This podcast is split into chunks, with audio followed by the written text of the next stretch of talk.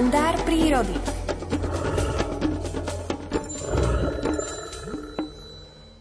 Murárik červenokejdli je najobľúbenejším vtáčekom prírodovedca Miroslava Sanigu a napísal o ňom i knižku Rozímanie s murárikmi. V nej nájdeme aj opis nápadných vizuálnych prejavov murárika. Číta Alfred Svan. Len samotné kontrastné sfarbenie niektorých partií tela by pre murárika pri vizuálnej komunikácii malo nízky efekt.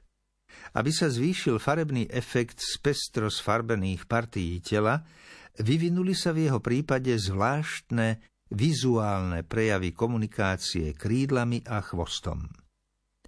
Murárik ich striedavo polo rozprestiera a skladá.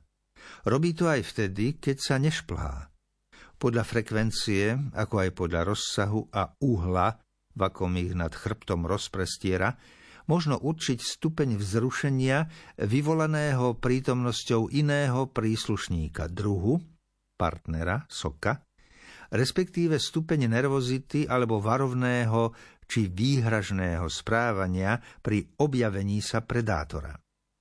Veľkosťou rozsahu, uhla a frekvencie rozprestierania sa mení farebná mozaika krídel, najmä veľkosť karmínovej červene na ručných a predlakťových letkách, respektíve viditeľnosť bielých elipsovitých škvrn na ručných letkách. Takto vizuálne veľmi zreteľne upovedomuje okolie o svojej momentálnej nálade a ľahšie komunikuje v inak hlučnom prostredí, kde by sa zvukové prejavy neuplatnili respektíve by mali slabý dosah. Synchronne s trhavým polorozprestieraním výrazne sfarbených krídel rozprestiera murárik chvost, pričom odkrýva kontrastné čierno-biele lemy, ktoré sú z vrchu najviditeľnejšie na troch vonkajších kormidlových perách. Podobne ako vtáčie druhy, ktoré sa dorozumievajú väčšinou akustickými prejavmi, aj murárik má chvíľky, keď nedáva o sebe znať a takmer bez pohybu sedí niekde na skalnej rímse. Bez pohybu a bez varovného volania zostáva niekedy pritisnutý ku skalnej stene, aj vtedy, keď je náhle prekvapený vzdušným predátorom. Správanie jedinca, ktorý neúpovedomuje ani akusticky, ani vizuálne svoje okolie o hroziacom nebezpečenstve, je medzi vtáčími druhmi výnimočné a u murárika súvisí až s tým, že je to druh s menej vyvinutým sociálnym inštinktom.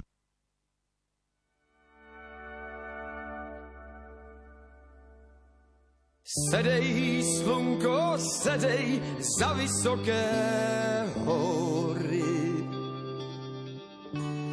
Nebudeš-li sedat, stáhnu tě za nohy. Kdyby slunko znalo, jak je těžké robit, pospíchalo by hned za ten vršek chodit. Kdyby slunko znalo, jak je těžké robit, pospíchalo by hned za ten vršek chodit. Sedej, slunko, sedej, za vrchy a vodou Těžko je dnes, milá, tvému šohajovi. Moje milá pyšná, slunečko se níží, za jiného by šla, večer už se blíží.